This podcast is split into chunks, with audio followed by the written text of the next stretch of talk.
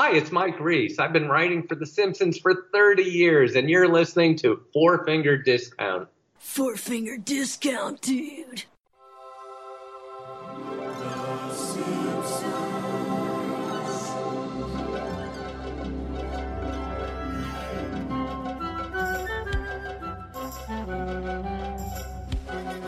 Welcome to Four Finger Discount, and this week I'm incredibly excited because we have a very special episode for the listeners, don't we, Mitch? We do. Normally, when we say that, it means that we were too lazy to do any work and we're banging on something that we did three years ago. But today, uh, we have been lucky enough to interview Mike Reiss. One of the most humble men I've ever spoken to.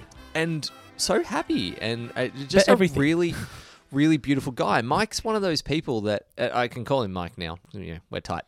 Um, Mike's one of those guys that you speak to and you believe in all the good in the world. Like it's just suddenly everything's optimistic and uh, you feel happier. Like I, I, I noticed myself about 40 minutes into the interview just really starting to smile a lot. And I was thinking, this sounds like this guy's smiling a lot. And it's fucking nine in the morning where Yeah. he is. I don't smile until one in the afternoon at the earliest. And that's a good day. He's just released his Springfield Confidential book. He could have put out a book about anything and everyone would have gotten around him because he's just one of those people you just Yeah. gravitate towards. And he's a, a genuinely good writer. So, Oh, it's it's I mean, so hilarious, the book. we will t- obviously it's it's covered a bit in the interview, but Our book is doomed. Oh, it's fucked. We're fucked. We had a good run, but no, no. I think ours, our book and his book can can harmoniously coexist because Staff and fan. exactly like his is the inside perspective, and we're we're from the outside looking in. The little puppy out in the window that wants to be bought and needs to be bought because Mike's already made his millions. Yes. maybe we can unite for a third book. Yeah. It's never going to happen, but Yeah. maybe. Yeah, If you're out there, Mike, if you're listening, I mean, if you want to talk about uh, like the privilege, like the upper class and the underclass, like Mike has, Mike went to Harvard. Mike is in a position that he can have gone to Harvard and shit on Harvard and say, "Fuck Harvard! It was some, it was the worst four years of my life." I couldn't afford to look at Harvard. like, if I went to Harvard's website, it would come up with a pop-up blocker going. "Mm, Enter credit card details to read curriculum, and I'd go, can't afford it. I can't afford to read the menu of Harvard. I've got it. I've just thought of the trilogy in my head. You got Mike's book, Mm. then you read our book, and then you listen to this interview. Yeah, that'll work well. Yes. Both worlds combining. Yeah. Worlds are colliding. But yeah, so you'll enjoy it. It's a, it's about an hour long interview. Oh, and if you're listening to this podcast by now, you already know how long this Yeah. episode's going to We be. should say but- the tidbit. So we asked Mike, how long have you got? He says an hour. I hear an hour. You go, oh, half an hour's fine. I look at you and go, no. yeah. He said an hour. Yep, that was a mistake. mistake on my part. I'm like, Um, don't, don't do this. blame blame I'd like to say blame Australia's shitty internet connection, but no, because you heard it correctly. I just I don't know, I guess I went in assuming I thought 2030. That's what we usually get. Yeah, I was like, oh, you'll be a busy guy. Most most of these people don't have the time. I feel like had it I mean, I, I feel like we could have had him for two. Yeah. Maybe we can have him back. I would love to have him back. Maybe it could be a co-host, five finger discount. My favourite part of the whole interview was the start. But it turns out he was following our tracks the whole way when we were writing our book. Yes. I've got to beat them. Yeah. we beat him to the finish line. exactly right. but he That's, beat be- us to the bank. that's because he took two years to write his, and we did ours in a mad scramble of three months. Yeah. with the slave driving publisher cracking a whip behind us. But it's been my favourite interview we've done. Hugh, with if you're still today. listening, by the way, g'day. It's been my favourite cast interview we've done to date by far. What do you think? Uh, yeah, no. As far as I feel like that was the most comfortable. It's the most comfortable. It's the most natural, and I really think you guys are going to get the most out of it as well. It also covered more so than um, I guess when you're interviewing the cast. A lot of them done the interview rounds a lot, and as much as Mike has as well, it- the stories felt less rehearsed. They felt more natural what he was talking about. So um, that was really cool to be able to, to delve into his mind. Now, before we get into the view, interview, Dando, we should point out uh, there's no mailbag this week. Apologies for No. that. That is largely because A the couple of listener questions. the, Yeah. Well, yeah, there's a few listener questions from our patrons that made it in there. But so we will cover off everything that we normally do. We'll do it now because we're not going to come back and do a tag at the end as well. So Try and pronounce Big Roddy's Rip and Rib Shack. uh, I asked Mike to do it. Um, actually, oh, he come he, he comes to Australia a bit. We should we should hook Oh, up let's get Mike there. at Big Roddy's Rip and Ribs. he says he comes to Australia every two or three years. Let's Yeah. make this happen. Um, Surely he has to do a press tour for his book. but an immense thank you yet again to Big Roddy's Rip and Rib Shack. Mhm. God, I, I was You Every got right time. I know I get it. I, I know I got it right that time, but it still feels wrong. Yeah. I, I'm waiting for you to say rig every single time. Yeah. Or Rick and Rib Shack. Something. Something. Big Roddy's Rib and Rib Shack. BigRoddy'sRibs.com. Check out their menu. It's delicious. It is. Um, I actually my uh, my mother in law just a- arrived to Victoria, and she was raving about this rib place in Brisbane that she went to before the airport. I said. Is it by chance Big Roddy's Rip and Rib Shack? She said, no, it's Big Roddy's Rip and Rig Shack. And I said, Trace, are you sure you got that correct? And she went, shit, no, Rib Shack, that's the one. She went Uh, there, yeah, yeah? no, she went there and loved it. On your recommendation, I'm assuming. 'cause she's a- No, just just went. She doesn't listen to the podcast. Oh. Um, you know, she's over 50. um, she has sense. but yeah, she just went. And so without even knowing the connection, was raving about the ribs. Fantastic. And it's worth it. Outside of that, what else do we need to talk about? Trivia? You got trivia for me this week? Um, how does Mike spell his last name? R E A? okay. Uh, can we have uh, an alternate title for the interview? Oh, no, don't you put me on the spot. What have you got? Um, Alternate title for the interview. or Mike Reese's Peanut Butter Cups. Makes no sense, but whatever. Reese's Pieces. That's great. There we go. that should have been the chapter title it should have been, actually in his book. Yeah. Um, it, it is a really, really hilarious. Uh, it's amazing. when I say really, really hilarious, like it's a it's a consistently Anec- funny book, anecdotes. anecdotal with some really great jokes thrown in. There'll never be another Simpsons book like it. I'm not sure why anyone would even try writing a Simpsons book after this. No, one. unless Al decided to pick up a pen and try one himself, in which case it would be like it. Going over the same stuff, but just It from would his be. perspective, I guess. Yeah, yeah, possibly. But I mean, it's it's the ultimate in what you'd be looking for. Yes, Springfield Confidential is available. I don't think it's in stores yet in Australia. I couldn't find it. Available on Amazon, you can order it in. I've ordered it from Book, uh, Book Depository as well. Online, you'll find it somewhere. Make sure you check it out. Springfield Confidential. It is a must read. But now, our interview with Mike Reiss. Welcome to Four Finger Discount. Our guest today is Mike Reiss, a man that you may know as a writer and former showrunner from The Simpsons, co creator with Al Jean of The Critic. He's the man behind some of The Simpsons' greatest episodes, including Stark Raving Dad, The Way We Was, Lisa's Pony, and Round Springfield. He's recently released a book called Springfield Confidential, which he's here to talk about today. But you'll all probably remember him from one of his rare on screen performances as Oil Can Guzzler in the comedy sci fi hit Attack of the B-Movie Monster, a film with an estimated budget, according to IMDb, of roughly 350 million Paraguayan guarani.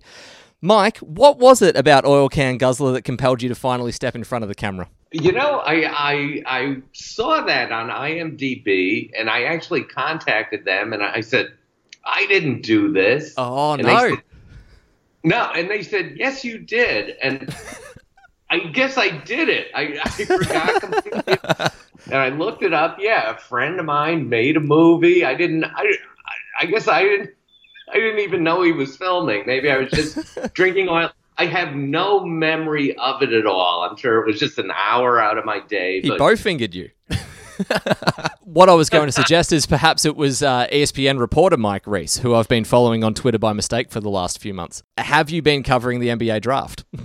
I do get a lot of that, Mike Reiss. We've been in touch, and uh, it was it was cute at first because I was the famous Mike Reiss, and he was this new guy, and now he's much more famous than me. Not that that takes much, but uh, but there he is, and it is funny too because we got the same name, and he actually wound up living in the same tiny town I grew up in in Bristol, Connecticut, and yet we have nothing in common. His life is sports. I don't know anything about sports.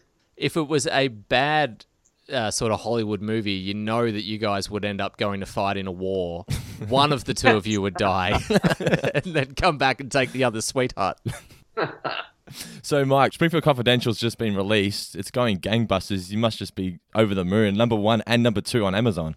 It is very big. It's very big, and uh, even more important to me, the fans are really happy with it, and even the super obsessed fans who I thought, well, they know everything in this book, uh, they're getting stuff out of it. So it's really it's it's it's been so pleasant all around. Uh, as a Jewish man, I can't find anything to complain about, and it's unsettling to me. I must say, though, it makes preparing for an interview with you very difficult because I had a lot of questions mapped out, read your book, you answered them all in there. I absolutely did. You know, uh, yeah, I do a lot of public speaking, and that's where the book came from. Was sort of, I've traveled all over the world. I've been to Australia speaking at least three or four times. I've been to India and Israel and Chile and China. I've been everywhere in the world, and there's Simpsons fans everywhere, and they all have the same goddamn 50 questions.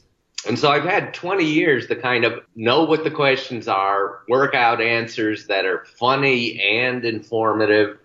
And so that made so the book has been really road tested. It's been tested. The jokes have been tried out in front of literally 50,000 people. So it should be funny, should be informative, but there's nothing left. I used them all up, and in the six months since I finished the book, nobody has asked me a question that I can't say, oh, it's in the book. That's actually um, both like it's a little bit upsetting that, that you um have to keep going out and repeating yourself. You would hope now though after the book comes out and I mean clearly it's it's selling very well that hopefully people will be able to work a little bit harder to give you something new next time. Well, I don't mind. I, you know, unlike college, I know all the answers here. I, I, I'm very happy about that. And, you know, the book climaxes. I think the very last page of the book is why are they yellow? Why are the Simpsons mm-hmm. yellow? Because that was the first time after giving hundreds of lectures, was a five year old kid asked me, why are they yellow? And I said, I have no idea. I never thought about it. And I went to work and I asked around, and nobody had ever thought about it, and no one had an answer. So it took a little detective work. I'm not going to say it now because then you really have no reason to get the book, but it's in there. Well, there you go. A reason to not only buy the book, but to read it all the way through to the last page. Chronologically, don't skip ahead. The good thing is though, it's one of those books where you can pick it up at any point, and there's something entertaining on every single page. You don't have to. You don't have to start at the beginning. You can pick it up a- anywhere. It was very like Tolstoy. I write to be read on the toilet. Uh, I really, I have no problem with that. I pictured people reading it on the toilet all over the, America, and that's fine with me. Uh, you join the great literary brains Tolstoy, Flint. many toilet times. Can I ask on the book? We recently, uh, about six months ago, we published a book that was sort of a fan's perspective looking back on what it was like growing up with the show. Uh, it came out when I was four years old, uh, maybe six by the time it actually aired in Australia, but I was at a very formative age. It, it actually occurred to me today that I'm speaking to someone that I've never met who probably had a very big influence on my own sensibility when it comes to comedy.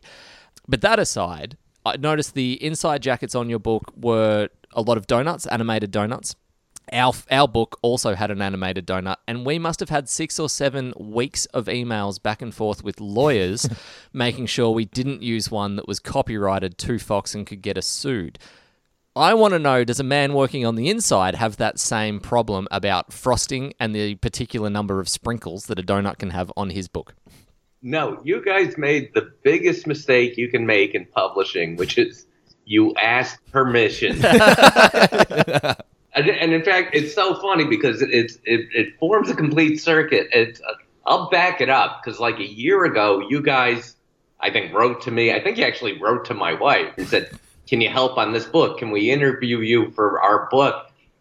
And I was writing my book at the time, and I just I didn't want to tell you, oh, I'm writing my own book. I'm sorry because then you might go, oh, well, let's rush our book out and get it out first. And it was sort of a dick move on my part, but you know, we're all writing the same book, and so I just didn't answer the email. And if you can believe it, that bothered me every single day for the past year. I go, I always answer my emails. I always want to be nice to fans of the show.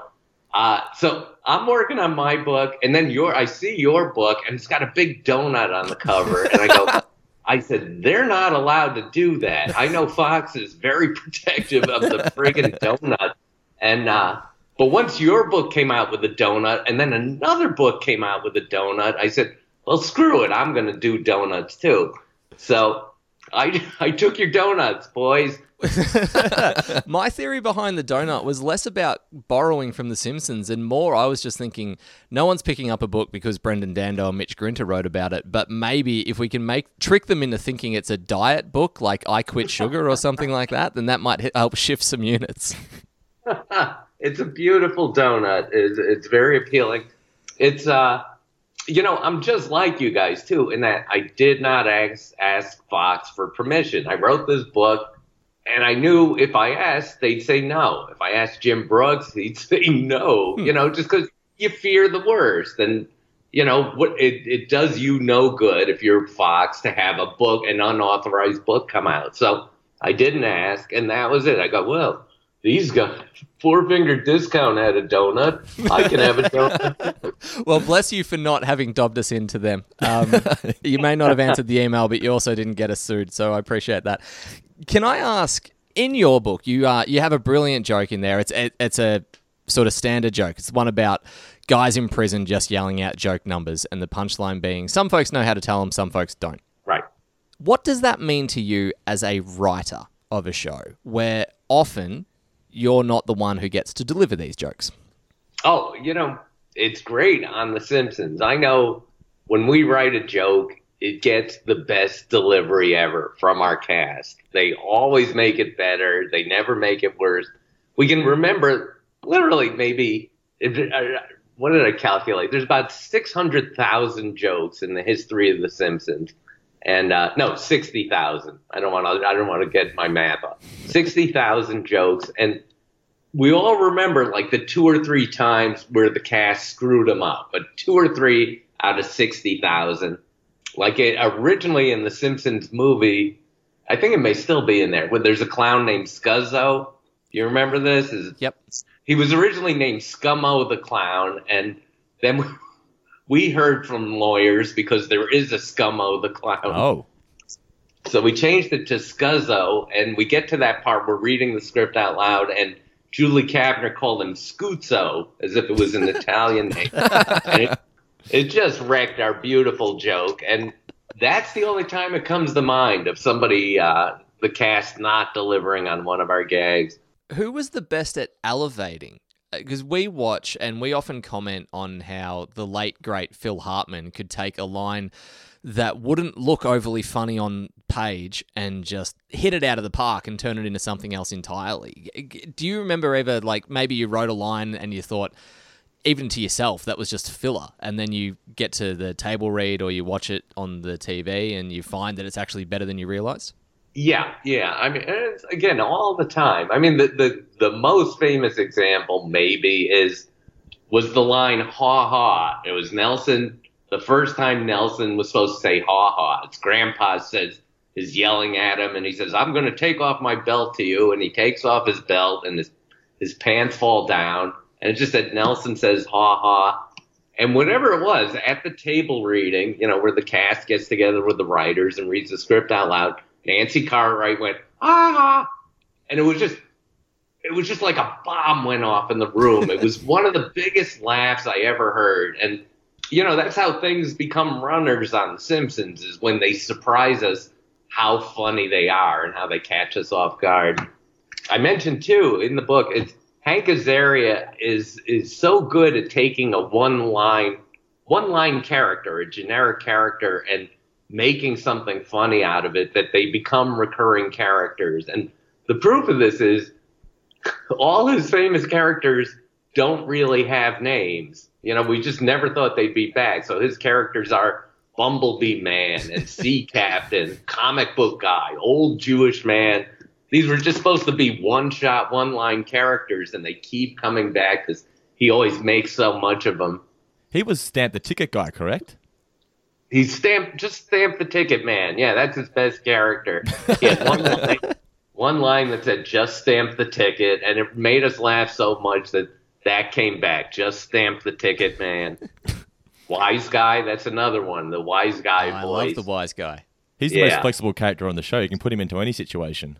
any situation, any face. He's been all different colors. He's Zelig. One of my favorite quotes in your book is the perfect joke is out there if you're willing to spend time searching for it. Do you ever find yourself watching reruns on television and wishing you'd spent a few more extra hours on a particular gag to make it funnier, or is it important to just once it's out there, just accept it and appreciate it? You know, no, they always they bother me forever. And I give the example of the name of the comic book store. Mm. Again, you know, it was I'm going to say season two. We did three men in a comic book, we do that episode, and it introduced comic book guy, who again we didn't think was worth giving a name to. We thought it was going to be one time, one shot. Here we're going to see comic book guy, and it was two in the morning, and we finished writing, and we're about to go home, and somebody said, "Oh, we need a funny name for the comic book store." And I was like, "Ah, oh, Jesus!" And so we we just sat there and we pitched around, and somebody pitched. I think we all kind of piled on, said, "Okay, we'll call it." the android's dungeon and baseball cards or I don't even know what the thing is called, but we just said, who cares? We'll never see it again. And since then, we've probably been back there 120 times. The joke isn't funny, and it drives me crazy every time I see it that Android's Dungeon, not a funny name. And then a Universal theme parks, probably the ones in Australia too they built it. They built comic book guy's store, and there it is in reality. Android's Dungeon. Someone actually painted the sign and put it in there, and I hate it. I hate it, and I, I go. I know it was two in the morning. I wish we'd stayed a little longer and got that better. Does it have to always be funny though? That's a great question. Uh, it doesn't have to always be funny, but it, a joke should always be funny. You know, mm. it could have just been called comics or something like that, comics, etc. It's just we were kind of going for a joke and didn't hit there. The other one that I think about this all the time, it just shows you that I'm a little obsessive. I think was uh, it's in a future episode where Bart is working for a demolition company, and he's, you see him operating a wrecking ball, and it's the company's called Down with Buildings Incorporated, and I go that's not good. That's that's not quite a good joke. They should, and I wasn't there then. I I wish they'd worked a little harder on that. Not that in the 20 years since I've seen it have I thought of a better name. On the flip side, can you think of a a moment? It might be hard to come up with one off the top of your head, but has there been a joke where you might have slaved over for six and a half hours and thought, yes, this is perfection. I will never write anything funnier than this. And then it just blows by like a leaf in the wind and no one notices it. Oh, gosh. You know, yes, I'm sure there are. I'm sure there are. I can't think of one offhand. Uh, when I used to write for Alf, and you guys might know that show. That before The Simpsons, the show Alf with the yeah. the puppet who, yep. who looked like brown genitals. Um, Alf was so huge in Australia. You know, our cast members, the humans in, in Alf, didn't get recognized anywhere. And then the young girl, I think, in the show went to Australia and was just mobbed and became a guest of the state. They loved Alf down there. And uh, Al and I wrote a, a really funny little run uh, about Alf trying to, he broke the blender, trying to make a cocktail on the rocks, and he put real rocks in the blender. Classic elf.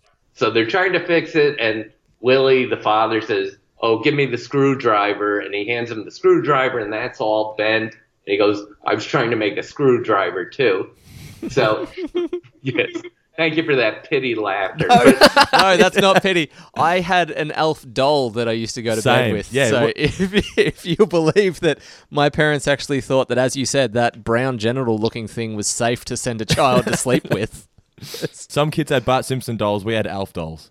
we Alf was uh, it was a great show uh, at times, and uh, so that was it. Al and I thought this is really funny and clever, and we it got to a table reading, and nobody laughed, and we did something we've never done since. We said let's give it another try. So it got all the way to a run through where everyone came, and they did it again, and it still didn't get a laugh, and it's the kind of thing I've never understood why. I mean, you know, I'm not pitching it well. It seemed really funny and clever. Nobody liked it, and it was a lesson we took to The Simpsons. It's like nothing gets a second try. If it bombs, it bombs, and uh, don't don't push for your joke again. Well, in saying that, you mentioned in your book how Bart's prank calls to Moe never got a laugh in the table reads. Yeah, Did you just persist with them because they were great at filling in time? Was that the only reason you persisted with them? We persisted with the with his phone calls to Moe because everyone sort of latched onto him. They knew, oh, here is a tradition. Here is something. You know, it looked like a little gimmick of the show. It just surprised us every time we tried them, and they were much harder to write than they than you might think. It was, uh, you know, because they had to be that right mix of kind of smart and stupid, and sort of clever puns and that kind of thing. And then Bart would make the phone call. He had the funny name. Then Moe would always make it worse. then he would get heckled in the bar. Then we had to write an angry rejoinder for Moe, some way he, a funny way he was going to torture Bart. So it took about three hours out of our day to write one of these prank phone calls. And then, yes, we would get to a table reading and nobody laughed. And I, th- I think it was partly, it was a uh, legacy. It was in the pilot. Matt Groening, Sam Simon wanted to do it. We did it for a while. And yeah, everybody remembers them, but they just they never got a friggin' laugh. And it was four different jokes in each segment. None of them got a laugh. And that was it. I think uh, Al and I phased them out by season four because we just go, this, this is pointless. Do you think that's harder on you guys to take in the table read as writers, or is that hard for Nancy and Hank having to act out these bits over and over again that are constantly bombing? You know, up till this second, I never gave them a thought.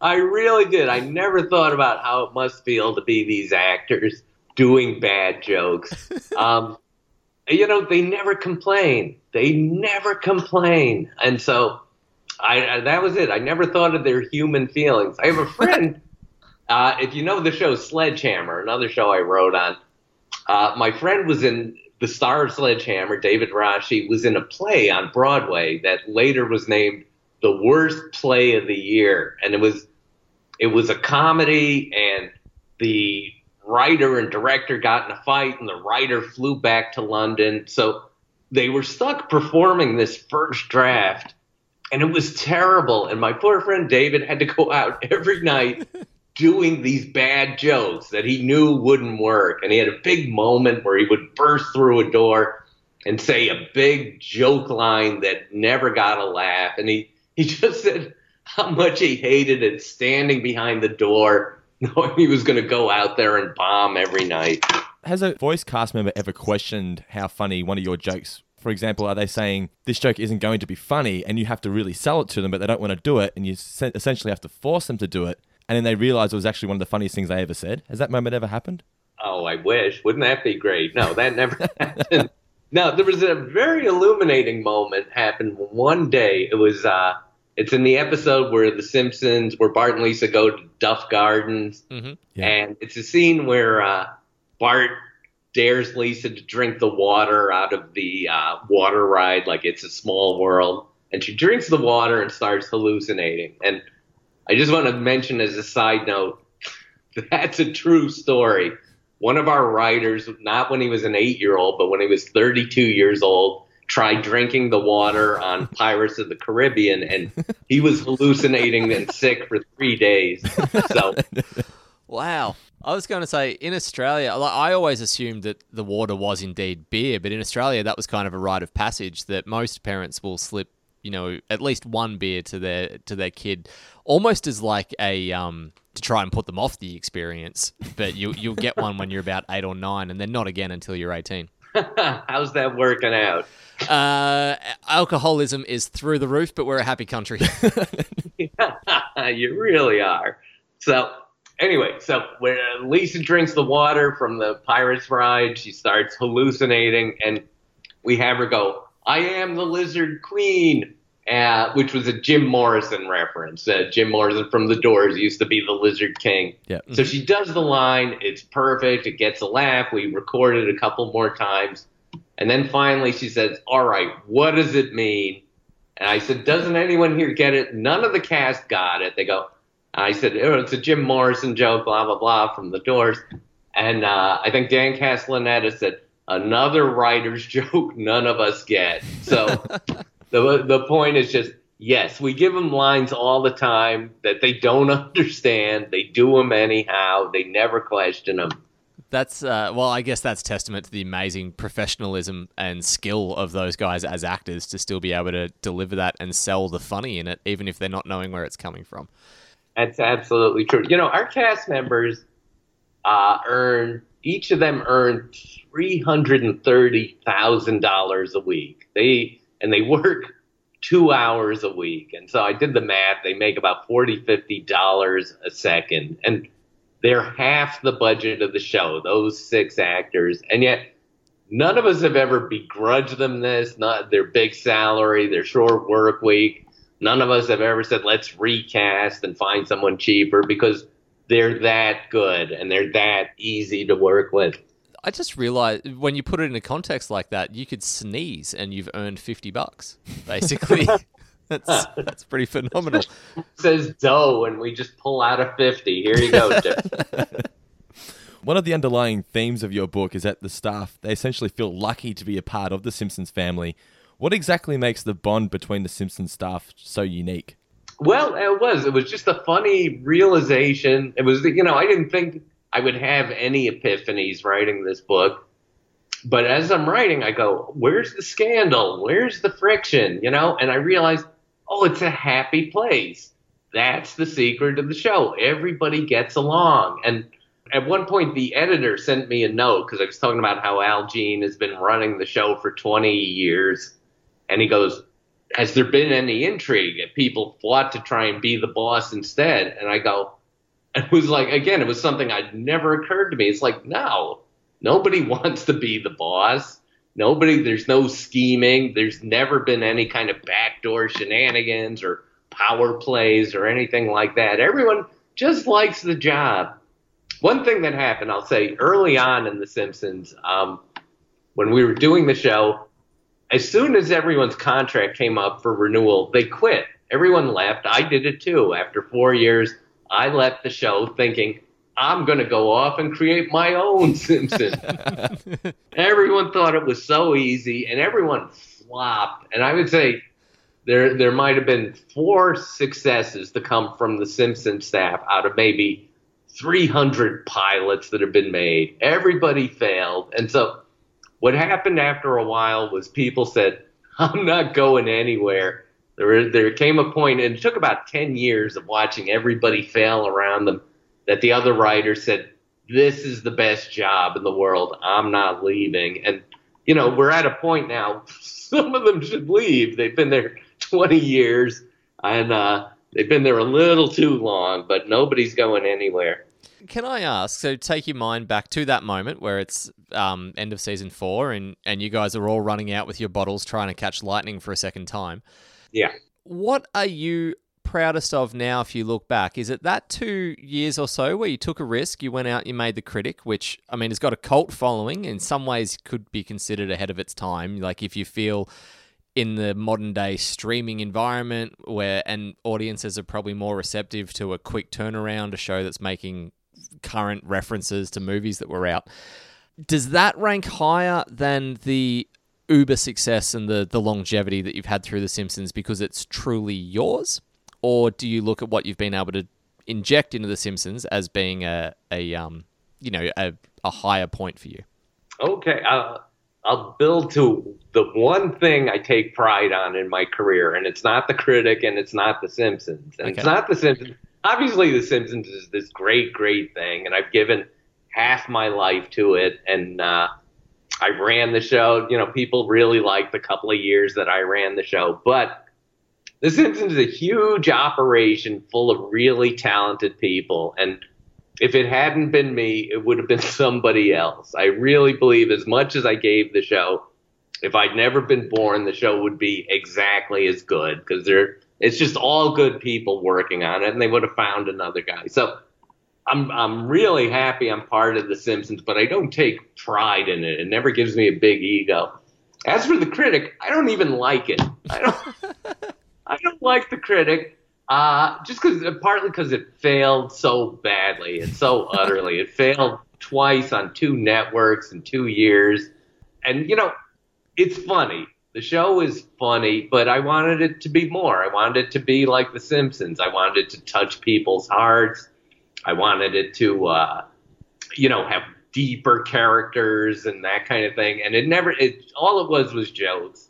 So the, here's the funny part was this journalist, Matt Klickstein, came to me about writing the book, writing the Simpsons book. It wasn't going to be The Simpsons at all, by the way. It was this this journalist I'd never met calls me up. He goes, Mike, you and me are going to go on the road and we're going to see Mike Reiss's America, and that's going to be a book, and there won't be any Simpsons in the book at all. All right, so here we are two years later. The book comes out. It's 95% Simpsons. I we didn't go anywhere on the road. I've never been in a car with this guy. so, but while we're, we were discussing the book, he said, and I wanted we should talk about the the critic. And I go, I don't really like the critic. He goes, you don't like the critic, and he called the publisher. He doesn't like the critic, and the publisher, the publisher got so excited because I guess this is unique in history that a man who created a show wasn't in love with his own creation. So he got I, I, I don't know why everyone thought this is our selling point. The man who created the critic hates the critic. So Matt Klickstein and I sit down, the journalist, we sit down. He goes, Well, let's watch the critic and see why you don't like the show. And we start watching the show, and I'm going, Hey, this is pretty good. I don't hate this show. So suddenly that's not in the book at all. We had lost our whole reason for writing it. I'm picturing a, an editing room of like the critic guys coming in, and you know they've got posters of the critic up. There's there's artwork of Jay and all that sort of stuff, and then they find out you don't like it, and it's a quick like repaint the walls, get some new wallpaper in, cover everything up to do with the critic. That was it. It was really fun to do. We had fun. Uh, that was it. I wish it had been more. I don't like how the show looks. You know, it was uh, I, you know, The Simpsons is so perfect in how it looks, and a couple of shows have that really great look. And this, the the critic was designed by committee. We it was supposed to be a competition. Four different artists were drawing characters. Brad Bird did a whole set of characters for the show. David Silverman did them. Rich Moore, who did Zootopia, did them, and Everett Peck, a very talented guy who did the show Duckman and they all did, and it was supposed to be we're gonna pick one, and I thought the best one was Brad Bird. He had a nice look, uh, but the producers over me just go, all right, we'll take a little bit of this guy and we'll put this guy's head on this person's shoulders, and we'll use one of these and one of that, and the show has no look, no.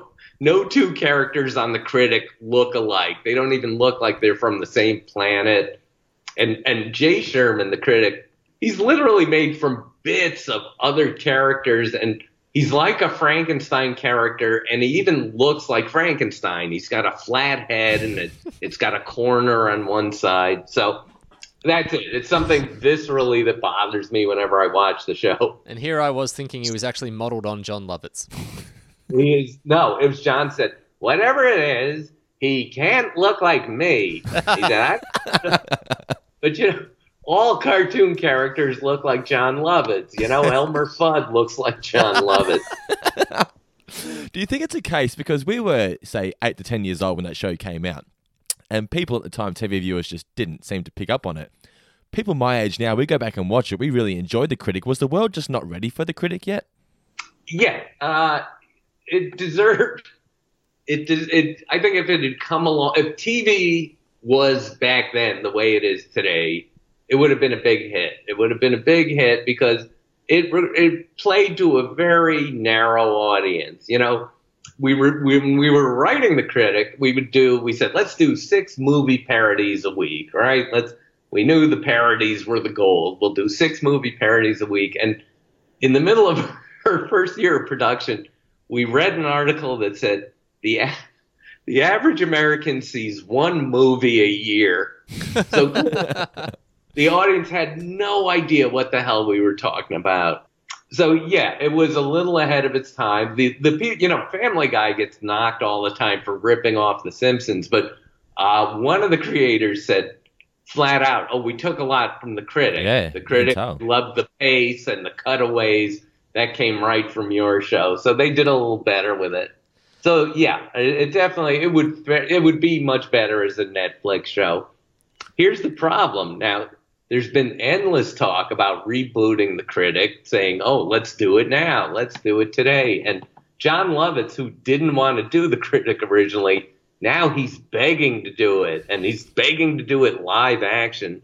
And my problem, I'm the guy holding up the deal, and part of the problem is there are no TV film critics anymore. It just doesn't exist. And, you know, we could make him, you know, Mark Maron. We could put him in a garage doing a podcast, but that's really sad. The bigger problem is our whole cast is dead. You know, we've had the same Simpsons cast for 30 years, but in the short time since the critic went off, the guy who played the boss on the show is dead. The makeup lady is dead. The woman who played the little boy is dead.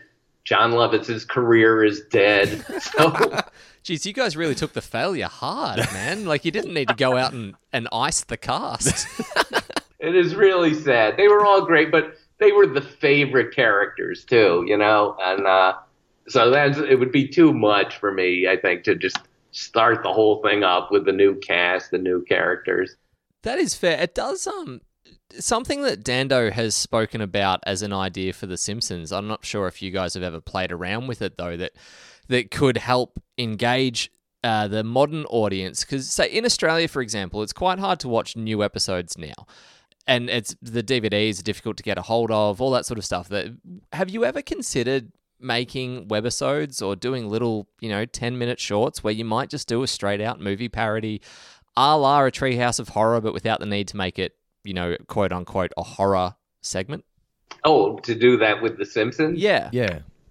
Um, no, we've never thought about it. It's really hard just making The Simpsons. It's super hard. It's all we can do is to make the friggin' show. And, you know, and then we did the movie on top of doing the TV show, and that was really hard. The one thing we do that's like that is every couple of months we make a Donald Trump short. We make an animated Simpsons do their take on Donald Trump and we put it on YouTube and it'll get 12 million hits. But I don't even like doing that, you know, I because I what I one thing I like about The Simpsons and nobody believes this is it's not a topical show. It's not timely. Everybody thinks, oh, it's so topical and ripped from today's headlines, but it takes us a year to make an episode of The Simpsons, so it's never topical. It's never timely, and I think that's why it ages so well. Is you can watch a show and not know was it made last year or 25 years ago. Well, if if you want to believe any one of a number of clickbaity articles, it's uh, actually ripped from the Futures headlines.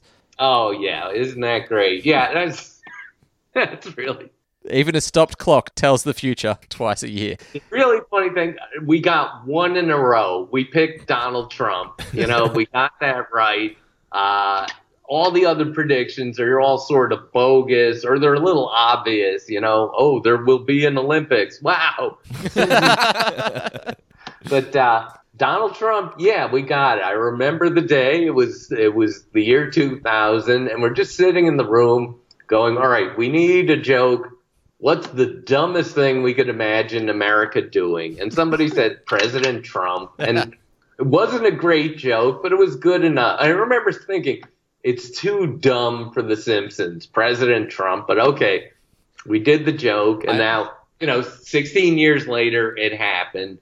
So now everybody thinks, oh, they're the great prophets. Oh, The Simpsons sees it coming. And our ratings went up last year. And I think it's people like that who are just looking for a window into the future. They don't even think of us as a cartoon show. This is like reading the horoscope to watch The Simpsons.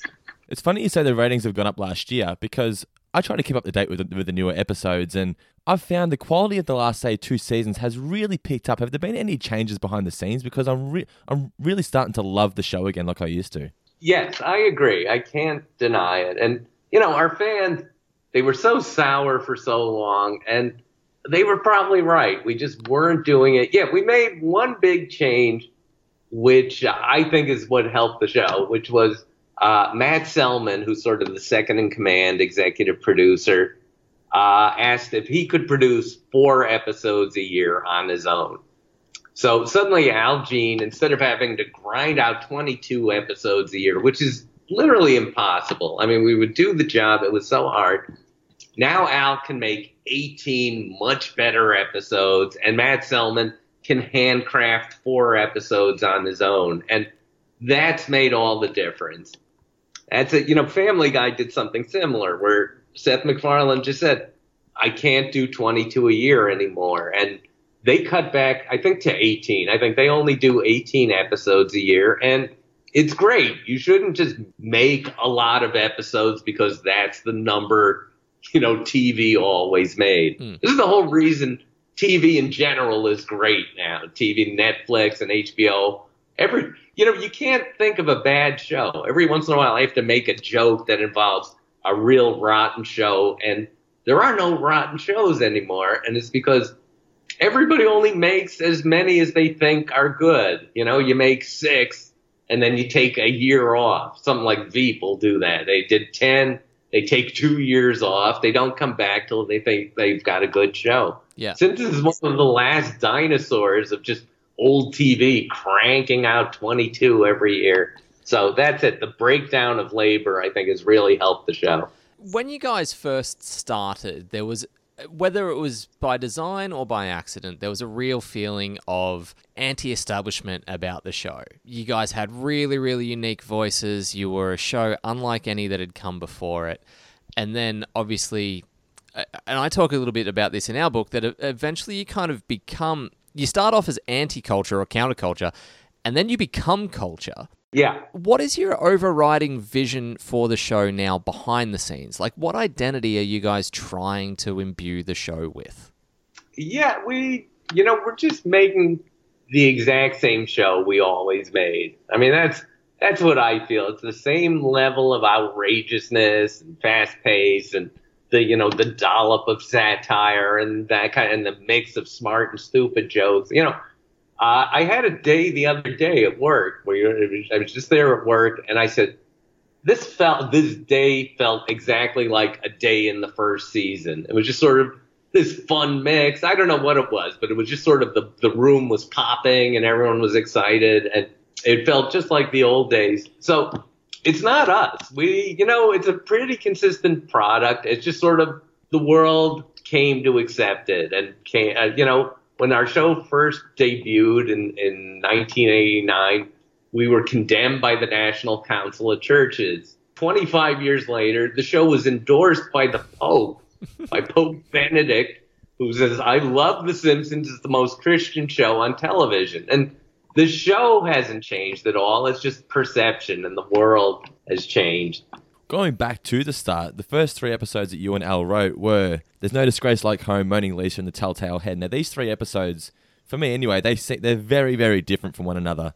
Was there any clear Yeah. direction from Matt on how he wanted the characters portrayed at that stage from the show, or was it just let's just see it evolve naturally? Was that the vibe? It was really in the show forever from that moment to this moment. We're just we're not artists. We don't have a grand vision. There's no arc to the show. I think all of us just think of it as this big hole in the ground that we shovel jokes into every week. We're just shoveling in the gags. And that was it. Yeah, those are very different episodes. Uh, no Disgrace Like Home is really funny to watch now. This is the one that uh, Homer is ashamed of his family, and Yeah. they wind up. All, all anyone remembers about the show is the family is electrocuting each other at the end, and that's funny and memorable. But you watch the show; it's completely upside down and Yeah. backwards. It, it's broken. It, it- it makes no sense. To comp- I, I'm, I say that with all affection in the world, but yeah, the characters are just Marge is a drunk, Lisa's Bart, essentially. yeah. Lisa's Bart. Lisa's line, which I think got cut after the first showing. Her first line in the show is, "Let's go throw rocks at some swans." so that's not a real Lisa line. Homer sells the family TV to pay for family therapy, and it's like, no, no, that's not Homer. well, Lisa, she evolved a lot in the first season. Her defining episode was that Moaning Lisa episode, a story pitched by James L. Brooks, which focuses on Lisa suffering depression. You'd already done an episode where Homer considered suicide before that. Were you consciously taking risks with dark subject matter like that? No, I, I mean, I think there was a little bit of the show, the idea just let's do things we never saw on TV before. Mhm. And there, were, there was a big notion. I say, I say it all the time that we never thought it would succeed. There's not one person working at The Simpsons who thought it was anything more than we thought this will be a fun summer replacement. You know, we made 13 episodes. We actually, everybody thought we'd get canceled after six because back in those days, when you try to do something different and experimental on TV, they cancel you after six episodes. So we had no hope for it ever going anywhere. So it's like, well, let's just try a bunch of stuff that we'll never get to do anywhere. So let's do a who done it in this one episode. We'll do a real mystery, and then the next one will be a parody of a French film nobody's seen. And that was it. So we've just done this very slapstick episode with the family shocking each other, and then Jim Brooks came to us and said, here's the plot for the next episode. And Al Jean and I are so excited working with James L. Brooks, Oscar winning director. We go, what's the plot? And he goes, Lisa is sad. That was all he gave us. And we go, oh shit, you know, Which, what a great use of animation. And, and everybody was mocking us. Uh, Sam Simon said to us, he wanted to do that plot on Taxi and nobody would let him and Matt Groening was always smirking. We, he would say, "What are you working on?" And we said, "We're writing Lisa's sad." And he goes, "Oh, you're the guys who got stuck with that one." But so we wrote it, and Jim really everything that's kind of good in that episode came from Jim Brooks, and it changed the show. It changed the show forever, and especially America woke up. You know, especially the moms of America woke up and said, "Oh, this this show is more than just." slapstick mm. and naughtiness and dirty language. It's you know it can it's deep, it's thoughtful, it can move people, it has credible women characters. So it was a great great thing to be to have forced on us. It's funny that you mentioned that Jim was pitching that from one episode or from one show to another because I uh, it was a bucket list movie for me. Just two nights ago, I sat down and watched broadcast news for the first time, and was really struck by the fact that both Albert Brooks's character and Holly Hunter's character in that are two people that are fundamentally very sad people through what is essentially a romantic comedy. That it's obviously a, a hang up that Jim's had for a while of wanting to. Sorry, sorry, your book said you get to call him Jim. For me, it's Mr. Brooks, but it's a um. obviously, he's wanted to mine you know comedy in dark places or in sad places for some time. Yes, he's he's an amazing character. He's uh because he's just been a titan. You know, nobody has done what Jim Brooks has done. He's uh, he's just conquered movies, won the Oscar, everything. He's won so many Oscars for actors. He's terrific director, and then is the king of TV too. Just made one classic TV show after another, and you know, very pretty late in a TV writer's career. He must have been about 45 or 50 when he came up with The Simpsons and changed TV forever and, you know, had the hugest hit of his career of all. And so he's he's had nothing but success and he's a happy man. He's just buoyant and that kind of thing. And yet, yes, he goes to all these dark places. There's always darkness. And he had a very kind of terrible, sad upbringing that you don't want to ask him about and mm-hmm. he doesn't talk about. So yeah, he's, he, it comes from him. He, he goes, and I, I look at even his comedies and go, they're not comedies. They're very, very sad stories with really funny lines in it. And they're also really terrible things happening to very witty people. Well, I'm glad that we've taken it into this area. Um, uh, we are coming towards the end of the hour that we've got with you, Mike. So I wanted to uh, throw to a couple listener questions if I could. Sure. The first one is a perfect mix of what to a lot of the listeners that hear this and to myself is going to sound like an exciting idea, but to you is going to sound like an extraordinarily tiring amount of work. Okay. I love it. Good. Is there any chance we've seen um, South Park have quite a bit of success in recent times with the video games The Stick of Truth and The Fractured But Whole? The Simpsons hasn't made a video game for a very, very long time. Is there any chance of an upcoming project? Could it, could it be pitched to Fox that perhaps The Simpsons in a role playing game scenario with the technology where it is, just being able to inhabit Springfield, basically? I think there's a, uh, a strong push for that in the gaming community. Oh, wow. I don't know. I, I got to say, I don't know anything about that world. We, we did Tapped Out, which, mm. you know, was venturing into some kind of territory and became it was for a while at least the biggest game in America, and it's still it's still big and still popular. And I've got to say, I've never looked at it. I don't even know what it is, uh, but it's popular. So that's not role playing. That doesn't put you into Springfield. I think it's uh, it's kind of a world building get scenario from It's what I like the. Sims games. Yeah. Yeah, Oh. like a, it's a Sim City version of Springfield, basically. Um, that was from Joseph O'Hara. That question. The second question we have comes from Kenny Gadd. Are there any episodes, or perhaps moments with, within episodes, that you would change if you could, with different social attitudes of today? So, do you ever look back at something and go, "Oh, if I knew then what I know now, maybe I wouldn't have written that." you know, no. It's just my personal opinion that, uh, you know, the past is the past, and you can't, you should never judge the present. You should never judge the past by present standards. It's just not fair, and it's not right. And you know, I look at old movies that have sort of like a, a racist black character in it, and mm-hmm. they'll cut it out, and I go, you know, it was okay then, you know, or Steven Spielberg taking the guns out of ET and Mm. putting in a flashlight. It was okay then. So no, it's just something I don't believe in. You know, you just got to understand, oh, I'm watching something old. They thought differently then. And some, you know, you'll go, now we're doing everything right and the future's going to be perfectly happy with us in 20 years. And that won't be true either. Yeah, I was having this conversation with a friend, and I fundamentally, I'm I'm in the same boat as you actually. In that, it's weird how it goes with comedy. In that George Carlin, who was so edgy for his time, you look back at now and you go, yeah, most of that stuff pretty tame by today's standards. Whereas Eddie Murphy, which I mean, I grew up watching Delirious as a teenager, but you couldn't possibly try to show that to someone now who had never seen it before and have them laugh at that out of context or without understanding the time and place. No kidding. Is it a lot of homophobia? I know that popped up a lot. Yeah. Um, Yeah. can I? Let me jump in actually because I never finished one of my long-winded answers. So I didn't like.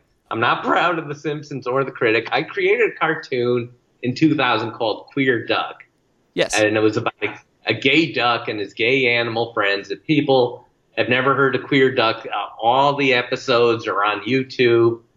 And I did it as an act of conscience. I read an article in the paper saying there are no gay characters on television. This is in the year 2000. Now there's lots of them. But back then, and I said, that's not right. And I make cartoons, so I'm going to create a gay Bugs Bunny, you know, and the, and the, Elmer Fudd will be the straight guy. The gay, it'll be a gay empowered cartoon character. And at the time in 2000, nobody had seen anything like it, and especially the gay community loved it. And I'm not gay. I'm not gay, but uh, and I I went to the company said if you'd rather have a gay writer write this, that'll be fine. They said no, no, you do it. And so I wrote this thing, and it was so popular for a couple of years. But I had to stay in the closet as a straight man, and that was it. Uh, uh, The the gay community was so grateful, and the straight community liked it. It was just a funny cartoon. So that's the thing I'm proudest of in my whole career. Is the one time I tried to do something nice, and and it was appreciated. That's really beautiful. I that's actually made me think of Carl from uh, Simpson and Delilah, voiced by Harvey Fierstein, who I thought for a very long time was one of the best portrayed. I mean, it's unspoken homosexuality really in that episode, but one of the best portrayed gar- characters to that point on TV. That he just he was, and you knew he was, but it was never once used as a punchline. It was just there, and I thought that that was Right. great from from the early days of the show.